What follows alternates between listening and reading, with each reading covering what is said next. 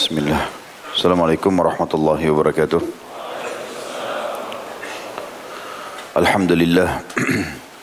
Selalu saja lisan kita memuji Sang Pencipta Allah dengan penuh keyakinan bahwasanya Allah Maha mendengar, Maha mengetahui dan pasti dengan janji-janjinya. Kalimat Alhamdulillah adalah kalimat syukur, berterima kasih kepada Sang Pencipta dan kalimat ini adalah sebab utama segala kebutuhan kita di roda kehidupan di muka bumi ini akan dipenuhi olehnya. Maka selalulah basahi lidah dan bibir kita dengan kalimat ini. Lanjutnya kita panjatkan salam hormat kita kepada manusia terbaik. Manusia yang membawa kepada kita hukum halal haramnya Allah. Dan juga Pengucapan salam hormat ini telah dijadikan oleh Allah SWT sebagai ibadah bagi orang-orang beriman dan dibalas dengan balasan yang sangat luar biasa. Karena satu kali salam hormat akan dibalas dengan sepuluh kali tambahan rahmat. Dan sering kami ulangi rahmat Allah luas sekali. Masuk dalamnya pengampunan dosa, peninggian derajat dan pemenuhan segala kebutuhan. Maka sangat wajar sebagai orang yang beriman setelah memuji Allah Alhamdulillah kalau kita selalu menjadikan salawat dan taslim kepada Nabi besar Muhammad sallallahu alaihi wasahbihi wasallam. Alhamdulillah ini pertemuan perdana kita setelah libur yang cukup panjang kemarin karena ada acara haji. Dan insya Allah uh, dalam dua kali pertemuan ini Rabu ini dan Rabu akan datang saya akan isi. Tapi memang qadarullah wa masya'fa'al ada tur dakwah. Setelah itu saya harus keluar Indonesia lagi di akhir bulan maka mungkin ada beberapa pertemuan kita libur baru kita ketemu lagi insya Allah nanti di awal Oktober tapi buat minggu depan ya insya Allah Rabu depan dengan izin Allah subhanahu wa ta'ala kita akan kedatangan tamu salah satu ulama dunia Dr. Ziyad Abbadi yang sering saya menanyakan fatwa-fatwa pada beliau kebetulan mampir ke Jakarta dan menawarkan kepada saya kalau ada pengajian yang mau diisi dia bersedia maka insya Allah kita akan hadirkan beliau di Rabu akan datang. Mudah-mudahan saja itu Allah mudahkan insya Allah dan kita bisa mengambil ilmu langsung dari beliau. Baik malam ini insya Allah teman-teman kita akan membahas dosa besar ke 131. Masalah bermusuhan. Bahasan ini beranjak daripada maksiat yang pertama terjadi kepada Allah subhanahu wa ta'ala itu ada dua. Yang pertama kesombongan, yang kedua kebencian. Dan itu dilakukan oleh iblis. Semoga Allah melaknatnya karena memang selalu dikatakan oleh Nabi SAW la'anahullah. Allah juga mengatakan itu la'anahullah dalam Al-Quran Allah melaknatnya. Karena dia sombong merasa diri lebih baik daripada Adam sehingga dia tidak mau sujud dan ini maksiat yang pertama dan yang kedua setelah itu kesombongannya membawa pada dosa yang lain. Dengan kesombongan itu dia tidak mau mengakui kesalahannya, kemudian dia malah makin menjadi-jadi memunculkan dosa yang kedua yaitu perbusuhan. Oleh karena itu kata sebagian ulama, kedua perbuatan iblis ini termasuk kategori dosa besar. Dan Syekh Muhammad bin Abdul Wahab yang kita sedang bahas bukunya rahimahullah memasukkan salah satu bahasan dosa-dosa beliau adalah permusuhan dan juga kebencian. Kita akan mulai teman-teman sekalian bahasan kita dengan sebuah sejarah yang sudah masyhur di kalangan kita yaitu tentang masalah bagaimana Allah Subhanahu wa taala pada saat menciptakan Adam alaihissalam memerintahkan agar seluruh makhluknya yang ada pada saat itu dari kalangan malaikat di langit untuk sujud dan waktu itu iblis ada hadir. Pada saat itu dia sangat berharap untuk menjadi pemimpin di muka bumi. Tapi pada saat dia mendengar Allah Subhanahu wa taala berfirman, "A'udzubillahi minasyaitonirrajim, inni ja'ilun fil ardi khalifah." Sesungguhnya aku akan jadikan sekarang ini ada ciptaan makhlukku, aku akan jadikan pemimpin di muka bumi. Kalimat ini mengusik sekali bagi iblis. Karena dia tadinya ingin menjadi pemimpin di muka bumi. Dan ini sebab utama kenapa dia menolak sujud kepada Adam alaihissalam. Ada dinukir riwayat dari Ibnu Abbas radhiyallahu anhu bahwasanya iblis termasuk orang yang soleh dulunya, salah satu hamba Allah yang patuh. Tapi muncullah sifat ini, dia merasa dirinya lebih baik dan sombong, akhirnya menganggap remeh Adam alaihissalam dan dia merasa dengan diciptakan Adam berarti sudah hilang peluang dia untuk menjadi pemimpin, maka pada saat itu pun dia sombong. Dia mengatakan, engkau menciptakan aku dari api dan engkau menciptakan dia dari tanah. Gitu kan. Kisah yang masyhur, maka Allah pun marah padanya. Kisah ini kita akan kenang kembali teman-teman sekalian, dimulai dari surah Al-A'raf. Ya. Kalau teman-teman bisa buka Al-Quran, Al-A'raf surah nomor 7, kita akan baca insya Allah dari halaman eh, dari ayat 11 sampai ayat 27. Bunyinya a'udzubillahi minasyaitonirrajim wa laqad khalaqnakum thumma sawwarnakum thumma qulna lil malaikati isjudu li adam fasajadu illa iblis lam yakum minas sajidin. Sesungguhnya kami telah menciptakan kamu hai Adam dan begitu juga anak keturunan nanti kita semua manusia ini lalu kami bentuk tubuhmu itu Kemudian kami katakan kepada para malaikat pada saat kau sudah terbentuk, bersujudlah kamu semua kepada Adam. Dan sujud ini bukan sujud untuk Adam alaihissalam dalam arti kata menyembah Adam, tapi bentuk kepatuhan kepada Allah. Sebagaimana kita sujud ke Ka'bah, bukan karena Ka'bahnya, tapi karena perintah Allah. Karena Ka'bah batu, rumah. Kita sujudnya karena ada perintah Allah. Kalau perintah Allah sujud ke pohon, ya kita ke pohon. Kalau ke laut, ya kita ke laut. Jadi sujud sini bukan sujud penyembahan tapi sujud kepatuhan kepada Allah SWT yang telah memerintahkan. Maka mereka pun semuanya sujud kecuali iblis. Dia tidak termasuk mereka yang sujud. Allah tanya iblis ayat setelahnya ayat 12. Qala ma mana'aka an tasjuda idh amartuk. Qala ana khairum minhu khalaqtani min narin wa khalaqtahu min tin. Allah berfirman, apa yang menghalangimu untuk sujud kepada Adam di waktu aku memerintahkannya atau menyuruhmu? Maka iblis menjawab, saya lebih baik daripada dia. Ini maksiat yang pertama. Ya. Kesombongan. Engkau ciptakan saya dari api, sedangkan dia engkau ciptakan dari tanah. Sebenarnya api sama tanah dua-dua ciptaan Allah. Kita tidak bisa mengatakan ini lebih baik dari yang satunya. Karena dua-duanya punya manfaat yang besar. Tapi ini alasan saja yang dilakukan. Dan ini ciri orang sombong. Ciri orang sombong adalah selalu mencari-cari alasan untuk membenarkan sikap dia walaupun dia salah. Maka Allah murka padanya. Kenapa disuruh tapi tidak mau patuh? Ayat 13 Allah mengatakan qala fahbit minha fama yakunu laka an tatakabbara fiha fakhruj innaka minas sagirin. Allah lalu berfirman kepada iblis, turunlah kamu dari surga itu. Keluar kamu dari sini, dari langit. Disuruh turun ke bumi. Karena kamu tidak sepatutnya menyombongkan diri di dalamnya. Maka keluarlah, sesungguhnya kamu termasuk orang-orang yang hina. Di sini, andai saja iblis coba bertobat kepada Allah, mengetuk pintu taubat, dia berusaha untuk mengakui kesalahannya, merengek dengan Allah Subhanahu wa taala, mungkin Allah akan maafkan. Tapi ternyata dia buat dosa yang kedua. Ini yang jadi bahasan kita. Dia malah gejolakkan permusuhan di dalam hatinya. Apa yang dia bilang di ayat 14-nya? Qala anzirni ila yaumi yub'atsun. Iblis berkata, berilah tangguh saya sampai waktu mereka dibangkitkan. Panjangkan umurku ya Allah sampai hari kiamat. Untuk apa? Kenapa dia minta dipanjangkan umur? Nanti dijawab ya. Allah terima. Allah mengatakan, Qala innaka minal munzarin. Kau mau dipanjangkan umurmu baik. Sesungguhnya kamu termasuk orang-orang yang diberi tangguh. Lalu dia mengatakan, inilah permusuhannya. Ini dosanya nih. Yang kedua setelah sombong tadi. Ayat 16. Qala fabima agwaitani la'akudanna lahum siratakal mustaqim. Iblis selalu menjawab, karena engkau telah menghukum saya tersesat, maka saya benar-benar akan menghalang-halangi mereka dari jalan engkau yang lurus. Ini Allah sudah bongkar buat kita dan ini subhanallah ciri orang yang mengikuti kesalahannya dengan kesombongan ini. Kalau ada orang teman-teman sekalian berbuat salah di antara kita, yang terbaik, ya saya salah maafin, saya perbaiki. Itu paling baik.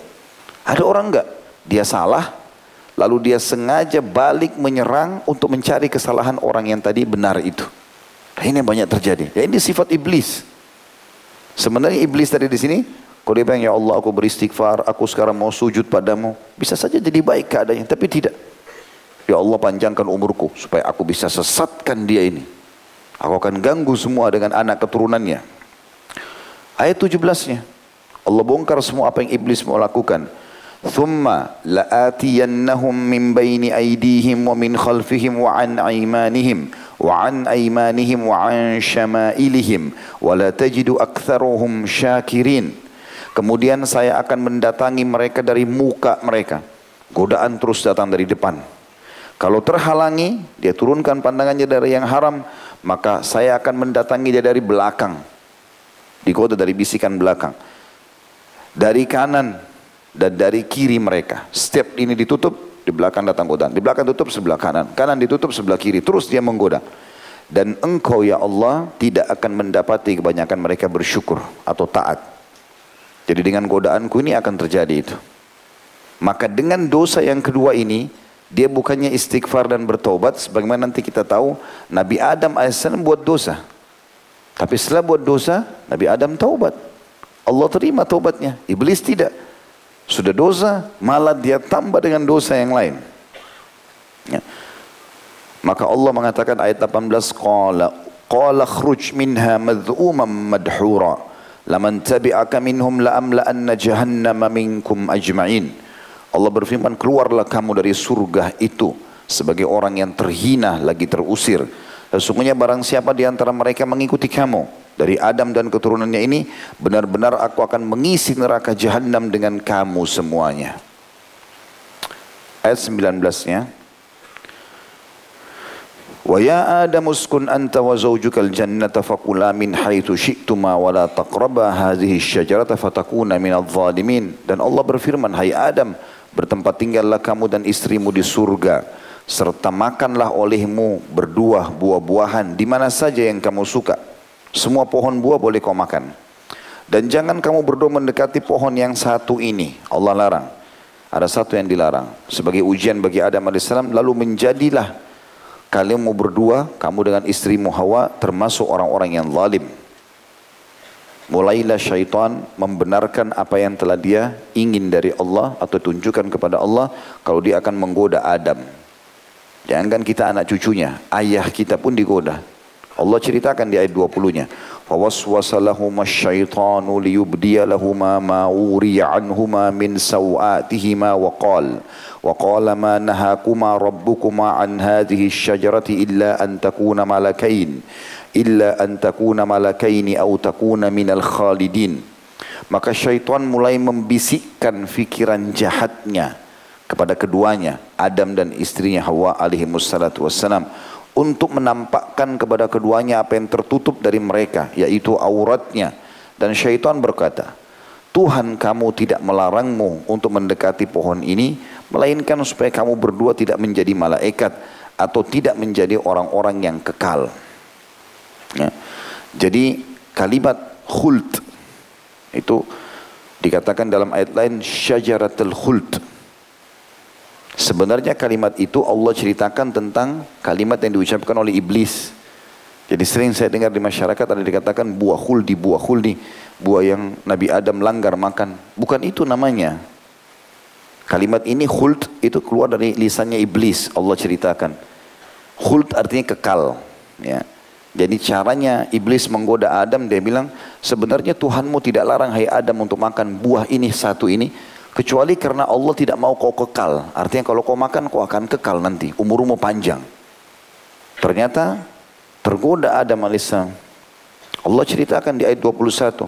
Wa qasamahuma inni lakuma laminan nasihin. Dan syaitan atau iblis bersumpah kepada keduanya. Sesungguhnya saya adalah termasuk orang-orang yang memberi nasihat kepada kamu berdua. Artinya ini bagus lakukan. Seperti kalau orang mau mencuri, ambil aja nggak ada yang lihat. Nah, udah nggak apa-apa cium aja nanti urusannya tobat belakangan. Nah, atau apa? Oswa syaitan. Kalau datang itu baca istiada. A'udzubillahi rajim. Jangan malah ikuti. Oh iya ini kesempatan. Syaitan kan dukung. Nah, anak-anak muda banyak cara halal. Jangan cara haram. Ayat 22 fadallahuma bigurur falamma dhaqa asyajarata badat lahuma sawatuhuma wa tafiqa yakhsifani alaihima min warakil jannah wa nadahuma rabbuhuma alam anhakuma an tilkuma asyajarati wa aqul lakuma inna syaitan inna syaitana lakuma aduwwum mubin maka syaitan membujuk keduanya untuk memakan buah itu dengan tipu daya. Kata sebagian ulama tafsir syaitan bukan iblis bukan sekali menggoda Adam setiap saat kayak tadi dari depan. Tidak apa-apa tuh Adam makan aja. Adam AS menolak dari belakang dibisikin kupingnya.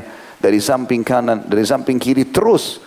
Sampai Allah mengatakan syaitan membujuk keduanya untuk memakan buah itu dengan tipu daya. Tipu daya maksudnya dengan angan-angan, bolak-balik diulang. Jadi kalau antum mau di ada syaitan berzina misalnya atau berbohong atau apa saja, syaitan enggak sekali, tapi terus dia cekokin kita sehingga kita rasa ada gejolaknya untuk melakukan perbuatan itu. Nampaklah bagi keduanya aurat-auratnya dan mulailah keduanya menutupinya dengan daun-daun surga. Dan aku katakan kepadamu sungguhnya syaitan itu adalah musuh yang nyata bagi kamu berdua. Jangan diikutin. Yang terjadi Adam alaihissalam mengambil langkah ini dan ini yang saya bilang teman-teman. Perbedaan Adam alaihissalam dengan iblis, Adam buat salah langsung tobat. Iblis buat salah makin sombong. Ya. Kita kalau buat salah sama orang, jangan makin dibesar-besarkan. Udah tahu salah, udah maafin saya, saya salah. Jangan jengkel, dendam. Oh ini orang ini bongkar aib saya nih. Udah dicari kesalahannya untuk supaya orang itu juga ya jatuh atau sengaja mencari-cari kesalahan. Padahal dia memang salah dasarnya. Ini perbedaan Adam alaihissalam dengan iblis. Perhatikan Adam pada saat Allah mengatakan, kan sudah saya larang. Jangan makan pohon itu. Lalu Adam berkata ayat 23-nya, Qala dua-duanya. Adam dan Hawa dua-duanya berkata, Rabbana zalamna anfusana wa illam takfir lana wa tarhamna lanakunanna minal khasirin. Ya Tuhan kami, kami telah menganiaya diri kami sendiri. Dan jika engkau tidak mengampuni kami dan memberi rahmat kepada kami. Maksudnya, ampuni dosa kami dan memudahkan kami setelah itu selalu patuh kepadamu. Niscaya pastilah kami termasuk orang-orang yang merugi Allah berfirman selanjutnya 24 qala bitu ba'dukum li ba'din adu walakum fil ardi mustaqarrun wa mata'un ila hin. Allah berfirman turunlah kamu sekalian ke bumi sebagian kamu menjadi musuh bagi sebagian yang lain. Iblis selalu mau menyesatkan kau Adam sementara kau diperintahkan untuk patuh. Berarti ini musuh. Jangan kau ikutin dia. Dan kamu mempunyai tempat kediaman di bumi itu dan kesenangan Maksudnya untuk membangun rumah, pakai baju, makan, segala macam berkembang biak di muka bumi itu sampai waktu yang telah ditentukan. Hari kiamat atau ajal secara individual. Ayat 25. Qala fiha tahyawna wa fiha tamutuna wa minha tukhrajun. Kata Allah, di bumi itulah kamu hidup dan di bumi juga itu kamu mati, dikuburkan nanti. Dan di bumi itu pula kamu akan dibangkitkan nanti. Ayat 26-nya, Ya Bani Adam. Lalu Allah ajak bicara kita semua, keturunannya Nabi Adam. Qad anzalna alaikum libasan yuwari sawatikum warisha. Walibasut taqwa dhalika khair. Dhalika min ayatillahi la'allahum yadhakkarun. Hai anak Adam. Semua kalian, kita semua ini manusia. Sesungguhnya kami telah menurunkan kepadamu pakaian untuk menutup auratmu dan pakaian indah untuk perhiasan. Kami suruh kalian pakai baju yang bagus, yang penting halal ya, bahannya dari sumber yang halal pakai dan tidak membuka aurat. Dan pakaian takwa, maksudnya pakaian yang mengikuti syarat sumbernya halal dan tutup aurat itu paling baik. Yang demikian itu adalah sebagian dari tanda-tanda kekuasaan Allah. Mudah-mudahan mereka selalu ingat. Maksudnya munculnya ide kalian untuk pilih warna baju, bentuknya, ya, warnanya ini semua adalah ide dari Allah supaya kalian tahu bersyukur. Terakhir ayat 27 Allah ingatkan kita semua keturunan Adam. Apa yang terjadi pada ayah kalian jangan terulang ya. Bani Adam la yaftinannakum syaitanu kama akhraja abawaykum minal jannati yanzi'u anhuma libasahuma liyuriyahuma sawatihima. Innahu yarakum huwa wa qabiluhu min haitsu la tarawnahum. Inna ja'alna asyayatin awliya'a lilladina la yu'minun.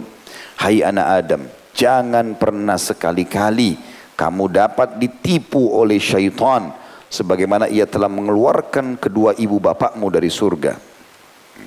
Jadi jangan sampai terulang lagi, dibisikin lalu ikut langsung. Semua bisikan yang mengundang kepada kemaksiatan kepada Allah, syaitan. Gak ada negosiasi. Azan, berhenti sholat. Syaitan negosiasi itu, masjid depan aja. Padahal kita nanti kehilangan sholat qobliyah, kehilangan satu rakaat. Kalau sudah sampai masjid sana, macet. Di rumah aja sholatnya. Di rumah tunda-tunda minum teh dulu, mandi dulu, jawab WA-nya orang dulu, akhirnya azan solat yang selanjutnya datang. Hmm.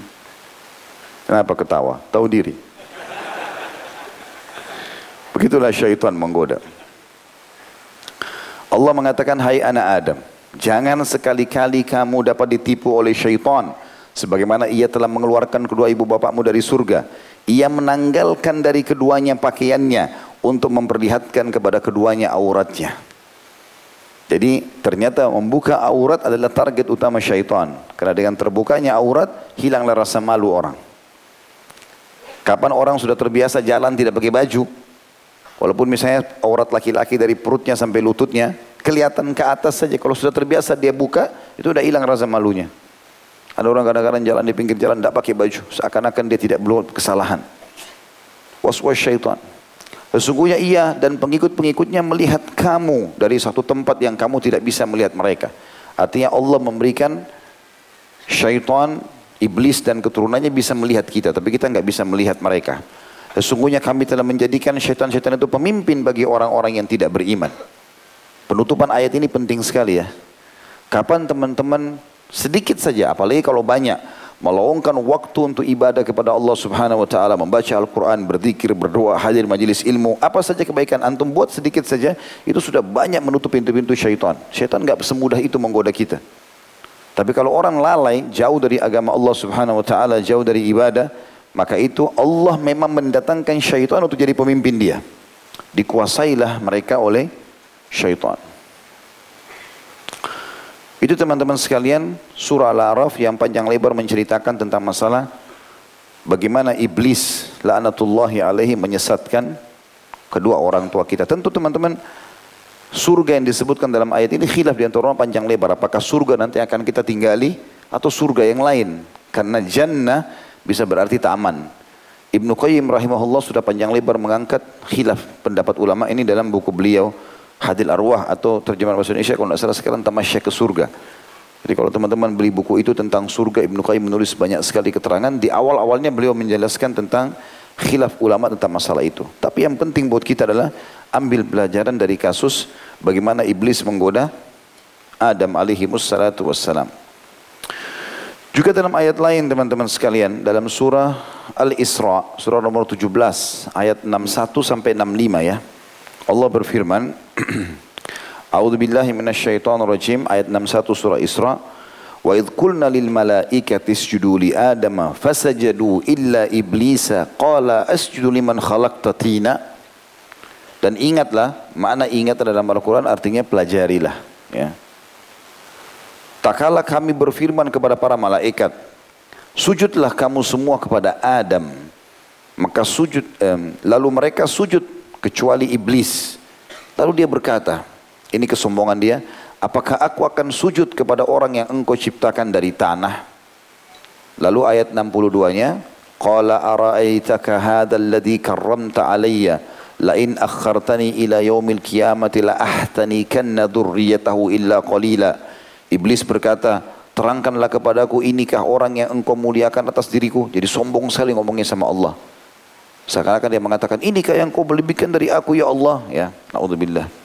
Sesungguhnya jika engkau memberikan, memberi tangguh kepadaku umur yang panjang sampai hari kiamat, niscaya benar-benar aku akan sesatkan keturunannya, kecuali sebagian kecil. Dan di sini iblis dalam ayat Isra ayat 62 ini, dia menggabungkan langsung dua dosa itu. Kesombongan sekaligus pembencian. Ya. Yang tadinya di surah Al-Araf dipisah. Ya. Maka Allah pun berfirman dan marah kepada iblis ayat 63-nya qala dhhab faman tabi'aka minhum fa inna jahannama jazaa'ukum jazaa'an mawfura Allah berfirman pergilah diusir oleh Allah. Barang siapa di antara mereka mengikuti kamu, maka sungguhnya neraka jahanam adalah balasanmu semua sebagai satu pembalasan yang cukup. Lalu Allah berikan kesempatan iblis. Dia sudah niat menyesatkan, Allah berikan kesempatan dia. Tetapi nanti ada ayat setelahnya memastikan kalau orang dekat sama Allah tidak bisa digoda sama iblis. Ayat 64 Allah bilang, "Wastafziz man istata'ta minhum bisawtika wa ajlib alaihim bi khaylika wa rajlika wa syarikhum fil amwali wal auladi wa'idhum wa ma ya'iduhum asyaitanu illa gurura." Dan hasunglah siapa yang kamu sanggupi di antara mereka dengan ajakan-ajakanmu. Dia kuasai mereka. Coba kau datang kuasai mereka. Anak Adam itu. Dengan ajakanmu. Bisikan-bisikanmu. Dan kerahkan terhadap mereka pasukan berkuda dan pasukanmu yang berjalan kaki. Berarti iblis juga punya bala tentara. Mereka berkuda, mereka juga berjalan kaki. Dan berserikatlah dengan mereka pada harta dan anak-anak Allah izinkan iblis menggoda kita di harta, menggoda kita di anak-anak. Ya. Ada orang jadi kufur kepada Allah, tidak bersyukur, bahkan mencuri karena harta, karena anaknya. Dan berilah janji mereka. Bangun angan-angan. Dan ketahuilah kata Allah, tidak ada yang dijanjikan oleh syaitan kepada mereka melainkan tipuan belakah saja. Jadi Allah sudah izinkan iblis tapi Allah ingatkan kita orang beriman. Lalu Allah batasi ini ayat 65 berita gembira buat kita.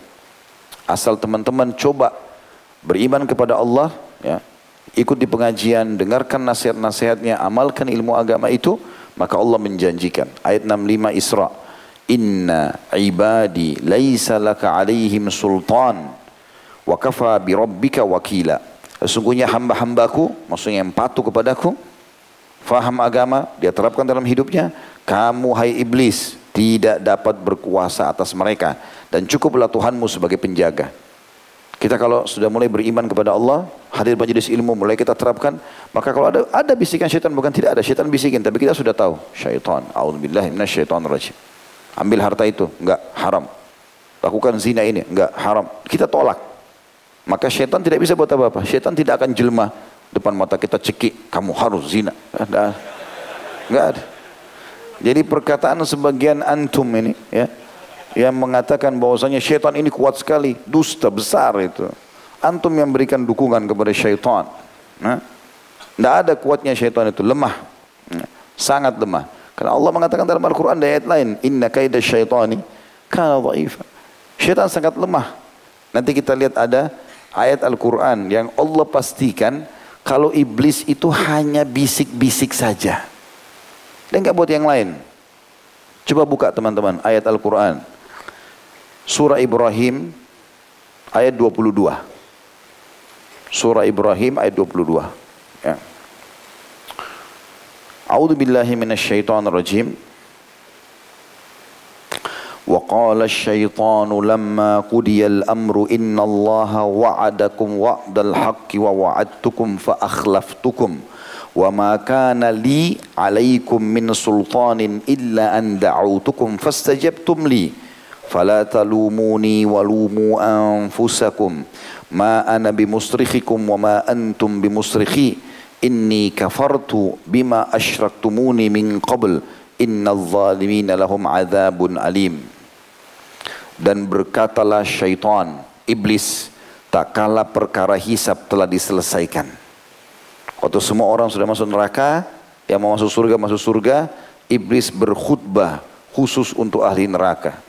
Saya sarankan antum jangan dengar. Ya. Karena yang dengar ahli neraka ini, Allah sudah bongkar di sini saja. Cukup antum dengar dari saya bacain sekarang ini. Iblis bilang pada ahli neraka, sesungguhnya dia ceramah ini, khutbah di neraka.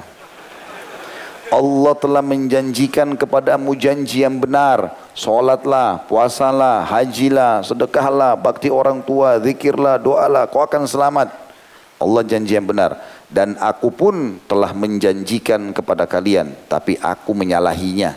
Artinya aku tipu kalian. Tidak usah zikir, tidak usah sholat, tidur aja dulu. Nanti kamu masih muda, nggak apa-apa, gampang tobat. Semua syaitan bisikin.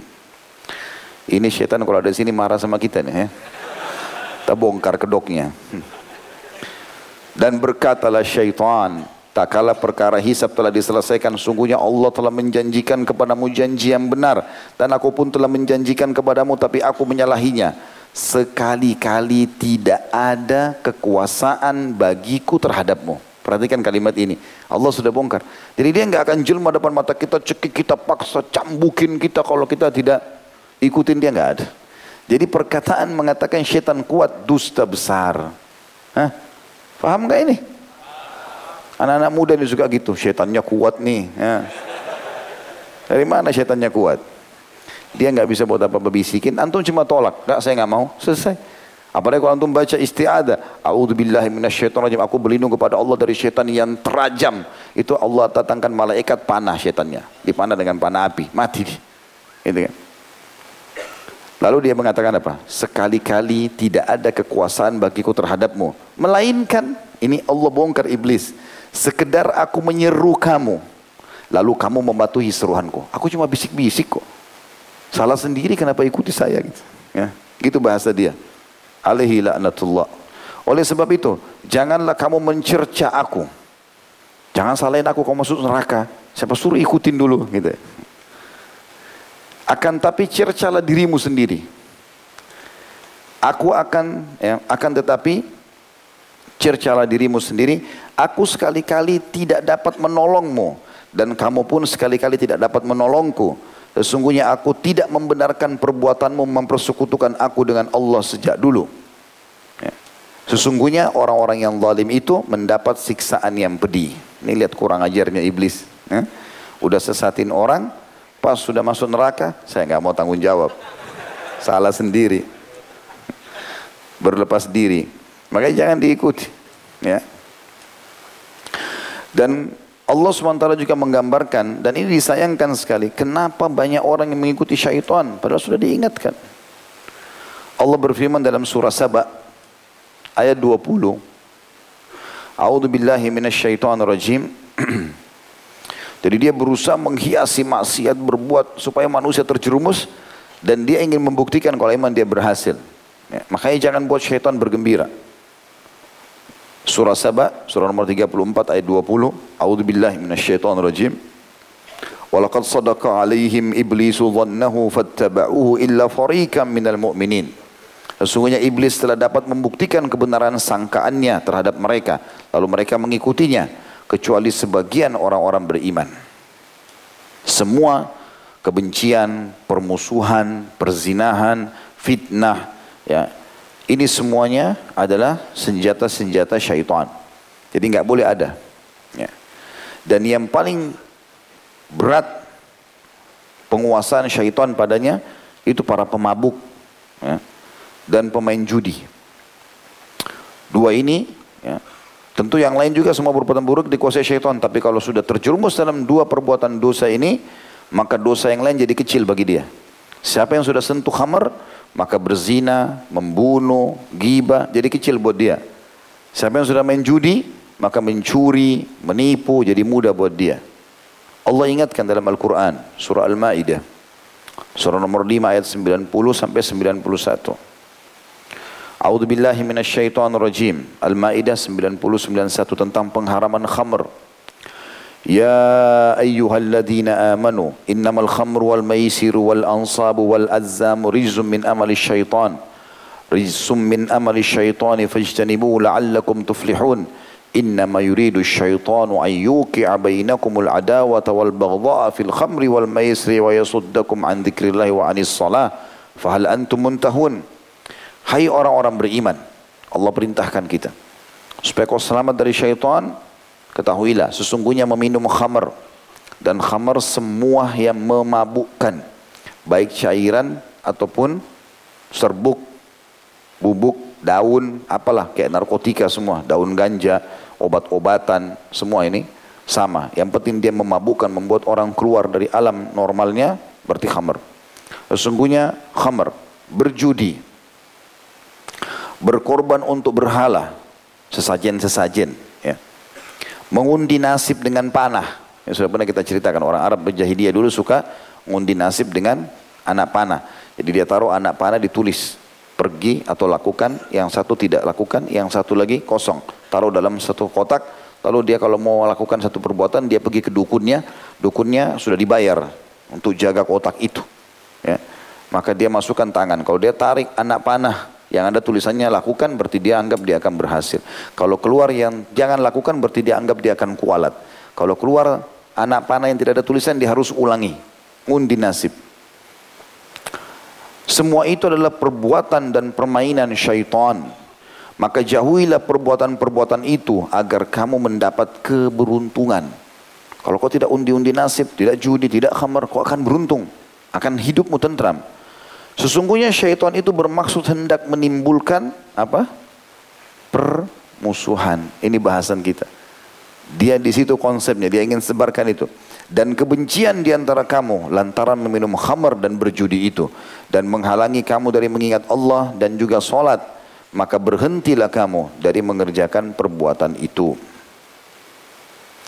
oleh karena itu Allah SWT melarang kita mengikuti langkah-langkah syaitan semua bisikannya tolak dari awal pokoknya kapan bisikan itu menuju kepada maksiat kepada Allah maka berarti syaitan jauhi tolak dan Allah menyebutkan itu dalam surah An-Nur Surah nomor 24 ayat 21. Ya. A'udzu billahi minasyaitonir ya ayyuhalladzina amanu la tattabi'u khutuwatis syaitan. Wa man yattabi' khutuwat wa man yattabi' khutuwatis syaitan fa innahu ya'mur bil fahsya'i wal munkar. Hai orang beriman, janganlah kamu mengikuti langkah-langkah syaitan. Barang siapa yang mengikuti langkah-langkah syaitan, maksudnya bisikan-bisikannya, upayah-upayahnya, langkah demi langkah, maka sungguhnya syaitan menyuruh mengerjakan perbuatan yang keji dan mungkar. Juga teman-teman sekalian, disebutkan di dalam surah An-Nisa dimulai dari ayat 117 sampai 121. A'udzu billahi minasyaitonir rajim. in yad'una min dunihi illa inatha wa in yad'una illa syaitanan marida. Semua yang disembah selain Allah mau patung, mau pohon, mau matahari, mau dewa ini, mau dewa itu tidak lain hanyalah berhala. Berhala itu cerita kosong. Nggak ada yang seperti mereka sangka dan dengan menyembah berhala itu mereka tidak lain hanyalah menyembah syaitan yang justru durhaka pada Allah Lalu Allah bilang 118, itu syaitan yang kalian ikut-ikutin tuh, yang sembah-sembah, dianggap dewa ini, dewa itu, la'anahullah wa qala la'attakhidanna min ibadika nasiban mafruda. Yang dilaknat oleh Allah, syaitan laknat, dilaknat Allah angkat berkah hidupnya. Dan syaitan itu mengatakan, saya benar-benar akan mengambil dari hamba-hamba engkau bagian yang sudah ditentukan untuk saya. Maksudnya, saya akan menyesatkan mereka. Sebagaimana kau sudah menyesatkanku. Ayat 119. Wala udhillannahum wala umanniyannahum wala amurannahum fala yubattikunna adhanal an'ami wala amurannahum fala yughayyirunna khalqallah. Wa man yattakhidh asy-syaitana waliyan min dunillahi faqad khasira khusranan mubina. Dan aku benar-benar kata iblis akan menyesatkan mereka dan akan membangkitkan angan-angan kosong pada mereka dan menyuruh mereka memotong telinga-telinga binatang ternak mereka. Nah ini yang angan-angan kosong ini selalu mengkhayal hal-hal yang tidak ada. Ya. Beda dengan kita berharap mendapatkan sesuatu yang memang mungkin ada bisa kita dapatkan dan kita berusaha ikhtiar. Tapi ini angan-angan kosong. Dan menyuruh mereka memotong kuping-kuping hewan ternak mereka. Ini sudah kita bahas salah satu bagian bahasan dosa besar Imam Madzhabi rahimahullah. Tidak bolehnya menyiksa hewan ya. Ini masuk dalam ayat ini. Lalu mereka benar-benar memotongnya dan aku akan suruh mereka mengubah ciptaan Allah. Lalu benar-benar mereka mengubahnya. Ya, jadi operasi muka segala macam ya ubah. Barang siapa yang menjadikan syaitan menjadi pelindung selain Allah maka sungguhnya ia telah menderita kerugian yang nyata. Ayat 120-nya, ya'iduhum wa yumannihim wa ma ya'iduhum syaitanu illa gurura. Syaitan hanya selalu memberikan janji-janji palsu kepada mereka dan membangkitkan angan-angan kosong pada mereka. Padahal syaitan itu tidak menjanjikan kepada mereka selain tipuan belaka. Ya seperti misalnya, kau masih muda nggak apa-apalah, buat dosa Allah maha pengampun. Tapi dia lupa Allah juga berat siksaannya. 121 terakhirnya di sini atau ayat terakhir yang kita bahas ulaika ma'wahum jahannam wala yajiduna anha mahisa. Mereka itu adalah tempatnya jahannam dan mereka tidak memperoleh tempat lari daripadanya. Ya. jadi ini ayat-ayat Al-Qur'an yang membicara tentang masalah uh, bagaimana iblis melahirkan kebencian itu sendiri. Dan insya Allah sebentar sebelum pertanyaan mungkin ada beberapa hal lagi yang saya ingin tambahkan dalam poin-poin ini baru kita buka pertanyaan. Subhanakallah bihamdika asyhadu an la ilaha illa anta astaghfiruka wa atubu ilaik. Wassalamualaikum warahmatullahi wabarakatuh. Bismillah. Assalamualaikum warahmatullahi wabarakatuh. Alhamdulillah wassalatu wassalamu ala Rasulillah. Setelah tadi panjang lebar kita menjelaskan bagaimana ayat-ayat Al-Quran yang membongkar kepada kita tentang kedok syaitan, iblis, dalam menanamkan kebencian, maka perlu kita garis bawahi kebencian yang ditanamkan oleh syaitan ini menjadi target utama. Baik itu antara suami istri, orang tua sama anak, ya, saudara sama saudaranya, makanya sering kita temukan pertengkaran rumah tangga sering terjadi.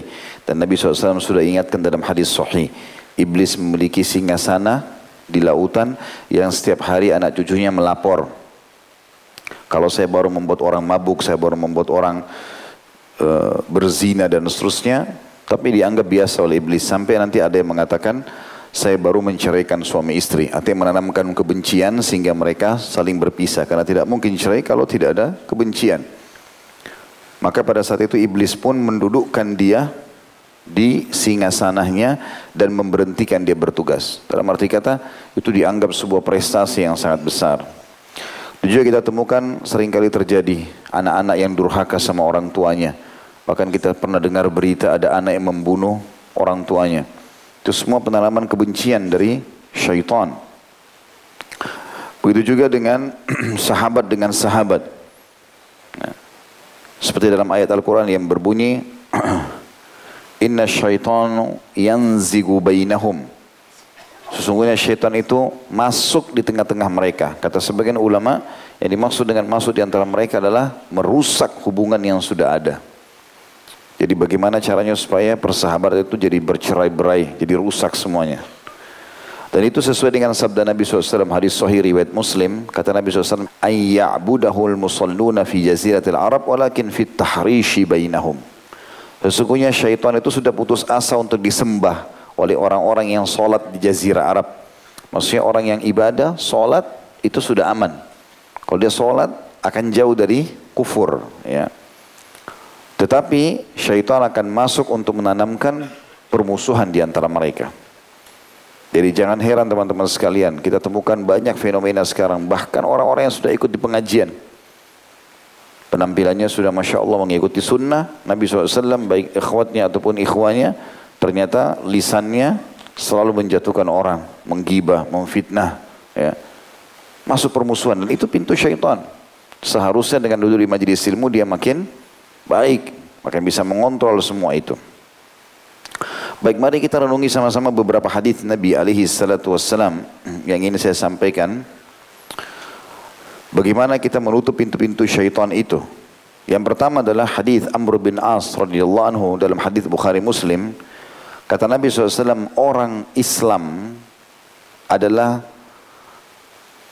orang Islam yang sejati adalah yang orang-orang lain terhindar dari bahaya lisan dan tangannya. Sedangkan orang yang hijrah sebenarnya adalah orang-orang yang meninggalkan segala apa yang dilarang oleh Allah. Ini cara pertama atau kiat pertama untuk menepis was-was syaitan. Yaitu dengan cara mengontrol lisan kita supaya jangan sampai kita menyakiti orang lain. Kontrol. Kalau kita mau berbicara, bicaralah sesuatu yang bermanfaat. Kalau teman-teman mau bertanya pun, sebelum bertanya, tanya. Ini pertanyaan bermanfaat gak buat saya? Itu saya pernah berbagi dalam taklim kita teman-teman sekalian. Kalau antum mau bertanya sesuatu, tanya dulu. Ini bermanfaat gak buat saya? Misal di sebelah antum orang pakai baju, warna merah kah, warna biru kah, warna hijau, warna putih. Antum mau bertanya, ada bisikan, coba tanya bajunya, itu beli di mana, itu kan, misal. Antum tanya dulu, ini kalau saya tanya bermanfaat gak sih? Misal betul-betul kita butuh membeli baju yang sama, harus tanya ya sudah. Kalau enggak diam, enggak usah. Sampai pada pertanyaan yang mubah pun tidak perlu, tidak usah tanya. Kalau tidak diperlukan tidak usah ditanya. Itu termasuk kita menyelamatkan orang-orang lain dari bahaya lidah kita. Mungkin nanti tidak sengaja kita ngomong.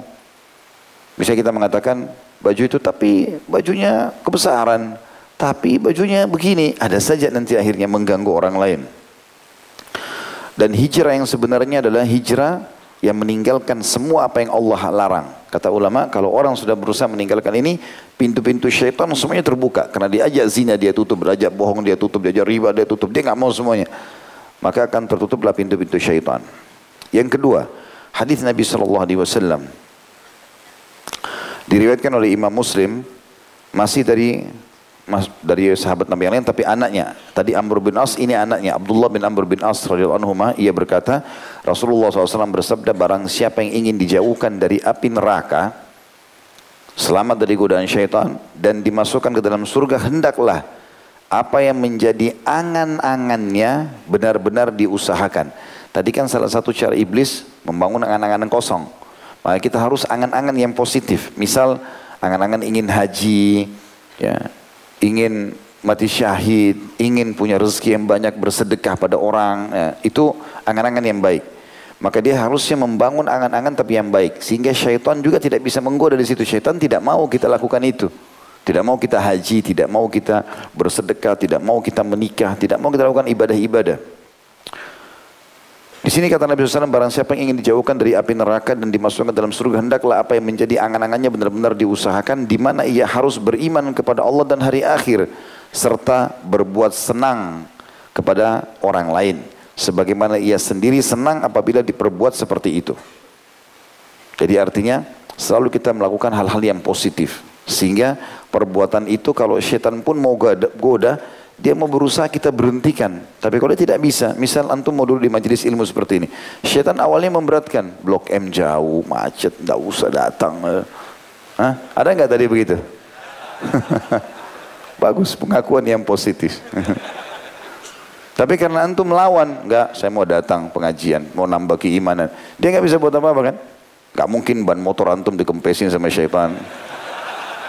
Atau dia ambil bensinnya supaya nggak bisa jalan, enggak. Nah pada saat kita sudah melakukan itu, syaitan nggak bisa buat apa-apa. Karena sudah program positif kan. Paling dia coba selipkan mungkin sedikit ngantuk, menghayal, mungkin apa ada. Kalau dia bisa selipin riak supaya dianggap orang hadir, mungkin. Tapi yang lain sudah tidak bisa, dia nggak bisa berhentikan. Makanya hadis ini sangat mulia. Jadi dia melakukan hal-hal yang positif.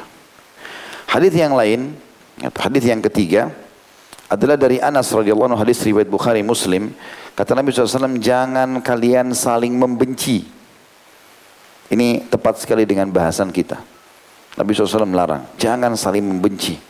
Tapi kalau orang itu buat keburukan Ustaz yang kita benci perbuatannya bukan benci fisiknya.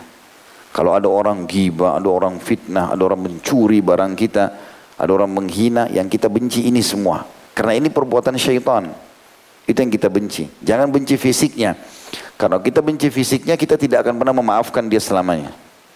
Akhirnya melihat pun kita nggak mau lihat misalnya. Nggak itu was-was syaitan.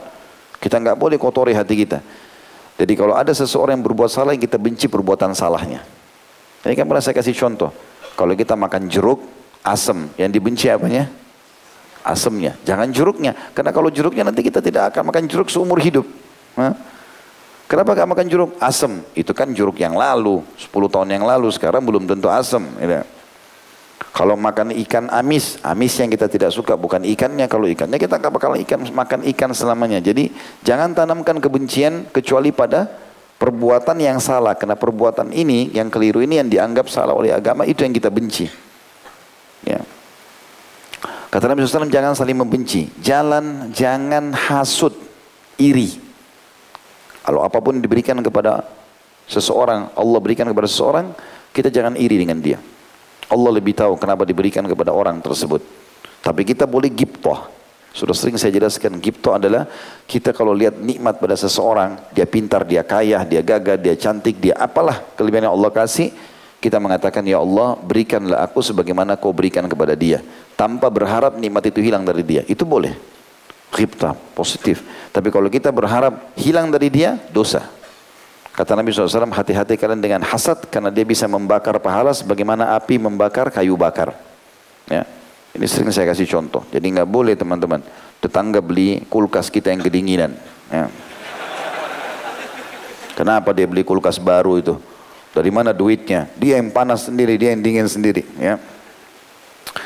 Lalu kata Nabi SAW, Jangan saling hasut, jangan membenci, jangan hasut, jangan saling memusuhi dengan cara membelakangi, tidak memandang temannya, ya. Dan jangan memutuskan tali persaudaraan, tapi jadilah kalian semua hamba Allah yang bersaudara. Ingatlah, seorang muslim tidak diperbolehkan mendiamkan saudaranya lebih dari tiga hari. Ini semua pintu-pintu menutup pintu syaitan ini. Ya. Ada orang bermusuhan sampai sekian tahun. Tidak boleh ini.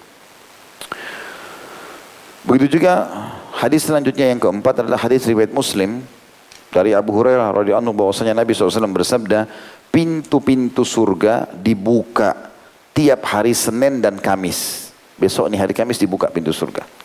Maknanya dibuka pendaftaran. Kemudian pada hari itu diampuni dosa setiap hamba yang tidak menyekutukan Allah dengan sesuatu apa pun.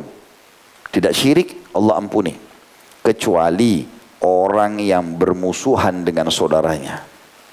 Maka dikatakan, tunggulah dua orang ini, tangguhkan maksudnya, tangguhkanlah pengampunan dua orang ini sampai mereka damai. Diulangi sampai tiga kali, tangguhkan pengampunan kedua orang ini sampai mereka damai.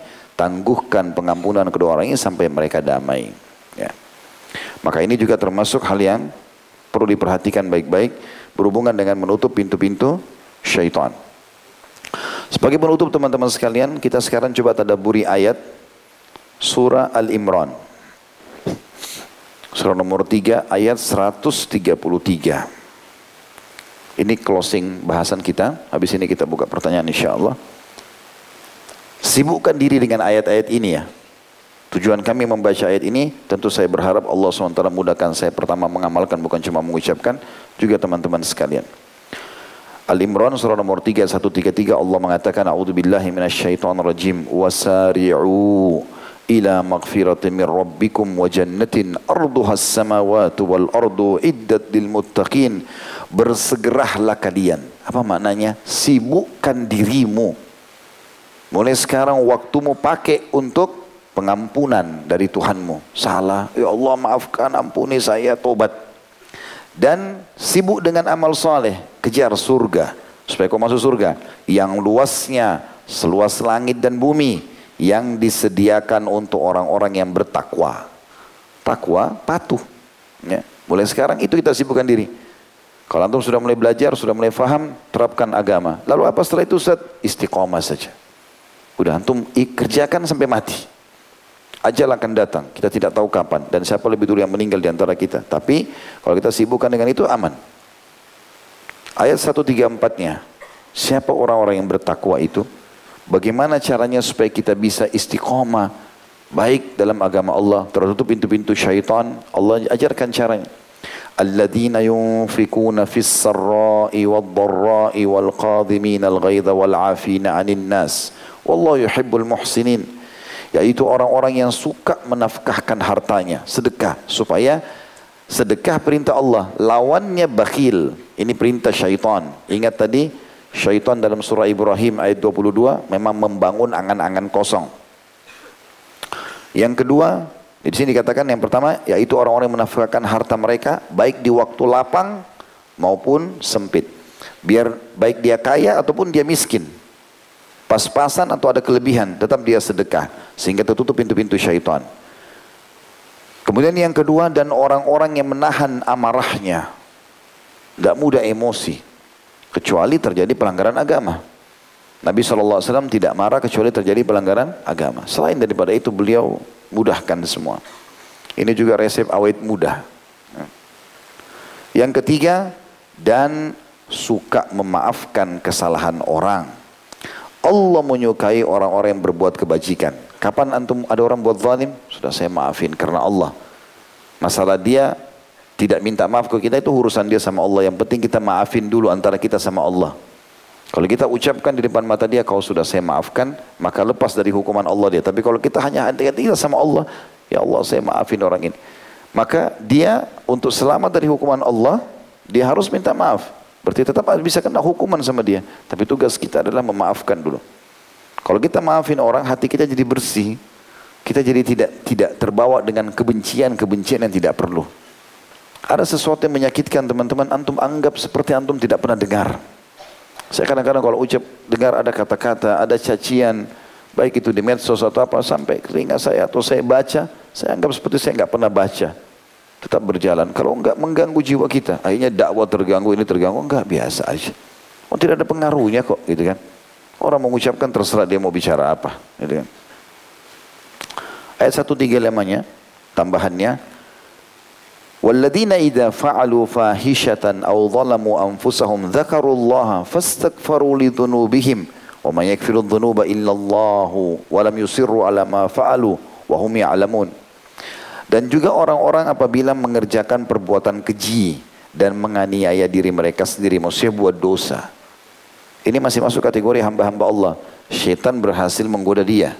Apa yang dia harus lakukan? Ingat Nabi Adam tadi. Buat salah langsung kembali kepada Allah. Artinya orang-orang yang pada saat mengerjakan perbuatan keji atau mengayak diri mereka sendiri maksudnya maksiat mereka ingat akan Allah lalu memohon ampun terhadap dosa-dosa mereka. Dan siapa lagi yang dapat mengampuni dosa selain daripada Allah dan mereka tidak meneruskan perbuatan keji itu sedang mereka mengetahui udah tahu riba zina bohong haram berhenti udah saya lakukan dulu ya Allah astagfirullah wa atubu ilaih perbaiki ke depan ingat semua permasalahan hidup yang terjadi itu karena rusaknya hubungan kita sama sang pencipta Allah. Antum nggak usah sibuk cari masalah di tengah-tengah. Kenapa ini, kenapa ini, kenapa caci maki saya, kenapa. Langsung istighfar kepada Allah. Karena hubungan sama Allah baik, Allah tanamkan kecintaan di tengah-tengah masyarakat. Kecuali memang yang benci antum orang-orang buruk memang dasarnya. Nabi SAW dibenci oleh para munafikin, orang-orang kafir. Itu wajar. Tapi kalau ada orang yang baik, orang soleh benci antum, tanda tanya ini kenapa antum dibenci? Kita muhasab, istighfar kepada Allah SWT. 136 Allah mengatakan ulaika jazaohum magfiratun min rabbihim wa jannatun tajri min tahtiha al-anharu khalidina fiha wa ni'ma ajrul amilin. Mereka itu balasannya karena perbuatan-perbuatan tadi ampunan dari Tuhan mereka dan surga yang di dalamnya mengalir sungai-sungai sedang mereka kekal di dalamnya dan itulah sebaik-baik pahala bagi orang-orang yang beramal. Orang beriman itu enak sekali teman-teman. Kalau untuk mengikuti konsep syar'i ini, Enak kita disuruh jujur, amanah, tanggung jawab, bakti sama orang tua, senyum, bantu orang susah, jenguk orang sakit. Perbuatan yang enak semua, bagus. Pahalanya besar, mati masuk surga. Nah, dapat segala macam fasilitas. Di dunia sudah bahagia, di akhirat bahagia. Di dunia nama kita baik, di akhirat juga baik kehidupan kita. Untuk apa jadi orang jahat ini? Nggak ada gunanya. Orang jahat sama kita tuh biarin aja dia, urusan dia sama Allah. Yang penting jangan kita. Kalau orang bermasalah sama kita, kita akan panen pahalanya. Jangan kita punya masalah sama orang. Karena akhirnya pahala-pahala yang sudah kita kumpulkan akan diambil ya. 137-nya Qad khalat min qablikum sunanun fasiru fil ardi fanzuru kaifa kana akibatul mukadzimin Sesungguhnya telah berlalu sebelum kamu sunnah-sunnah Allah. Banyak kejadian tenggelamnya Firaun, hancurnya kaum Lut, hancurnya kaum Syuaib, banyak kejadian. Telah berlalu Peraturan-peraturan Allah, hukuman-hukuman Allah. Karena itu berjalanlah kamu di muka bumi dan perhatikan bagaimana akibat orang-orang yang mendustakan rasul-rasul itu. Cuma jadi kenangan. Oh ini piramidanya Fir'aun. Oh ini muminya. Oh ini dulu keretanya. Oh ini cuma kenangan. Hilang semua. Allah menyebutkan. Ini kenapa kita tadabur ayat Al-Quran teman-teman. Tidak ada peringatan lebih baik dan lebih hebat daripada Al-Quran. Allah bilang 138 hadza bayanun linnasi wa hudan wa mau'idatun lil muttaqin. Al-Qur'an ini yang sedang kamu baca adalah penerangan bagi seluruh manusia, petunjuk yang paling baik dan petunjuk serta pelajaran bagi orang-orang yang bertakwa. Kalau kalian sudah beriman, sudah bertakwa kepada Allah, berusaha istiqamah, Allah bilang 139, wala tahinu wala tahzanu wa antumul a'launa in kuntum mu'minin. Jangan kamu bersikap lemah karena ini cuma menjatuhkan citrahmu, karena ini cuma menghinamu, ini cuma menipumu, ini cuma mengganggu keluargamu. Allah bilang jangan kau bersikap lemah. Jangan pula kau bersedih hati. Padahal atau karena kamulah orang-orang yang paling tinggi derajatnya jika kamu beriman. Kita tutup dengan ayat 140-nya. Allah mengatakan in yamsaskum qarhum faqad massal qauma karhum mithlu wa tilkal ayyamu nudawiluha bainan nasi wa liya'lamallahu alladhina amanu wa yattakhidha minkum syuhada wallahu la yuhibbul zalimin. Sebenarnya ayat ini turun tentang masalah jihad. Para sahabat yang terluka di perang Uhud. Kata Allah SWT, jika kamu pada perang Uhud mendapatkan luka, maka sungguhnya kaum kafir itu pun pada perang Badar mendapatkan luka yang serupa.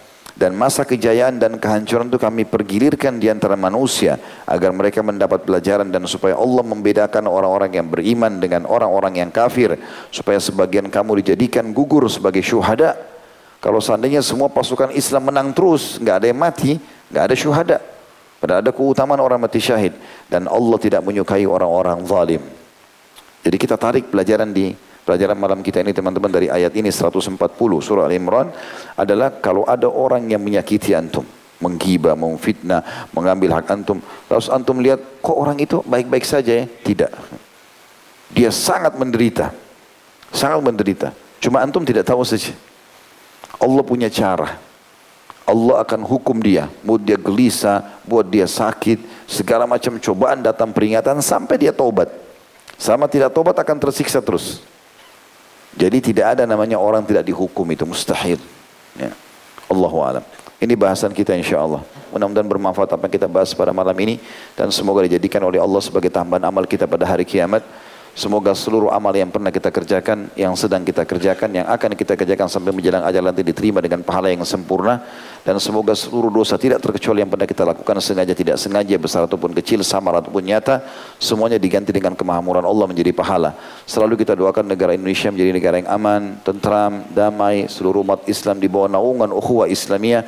Dan dalam hal ibadah mereka kembali kepada Al-Quran dan Sunnah. Semoga Allah lunasi utang negara ini dengan semudah-mudahnya. Allah membukakan rezeki dari seluruh penjuruhnya dan Allah tingkatkan kualitas iman masyarakat Indonesia muslim dan juga Allah berikan kita pemimpin muslim yang adil yang kembali kepada Al-Quran dan Sunnah dan semoga Indonesia menjadi contoh bagi negara yang lain. Selalu kita doakan saudara kita di Palestina, di Syria, di Yaman, di Irak, di Myanmar, di Kashmir, di China, di mana pun yang mereka sedang tertindas. Semoga Allah ikhlaskan niat mereka, terima para syuhada mereka, mulakan Islam di tangan mereka dan tangan kita semua dan semoga Allah ikut sertakan kita bersama mereka di pahala, baik dengan doa, dengan harta juga dengan jiwa kita dan semoga Allah dengan kemahamurannya menyatukan kita semua di surga firdosnya tanpa hisab, mana disatukan dalam majlis ilmu yang mulia ini. Kalau benar dari Allah, kalau salah dari saya, mohon dimaafkan. Wassalamualaikum warahmatullahi wabarakatuh alamin. Sebelum kafaratul majlis saya ingatkan insyaallah hari Sabtu ada tablik akbar kita serial sahabat seperti biasa di Sabtu yang kedua. Subhanakallahumma bihamdika asyhadu an la ilaha illa anta astaghfiruka wa atubu ilaik. Wassalamualaikum warahmatullahi wabarakatuh.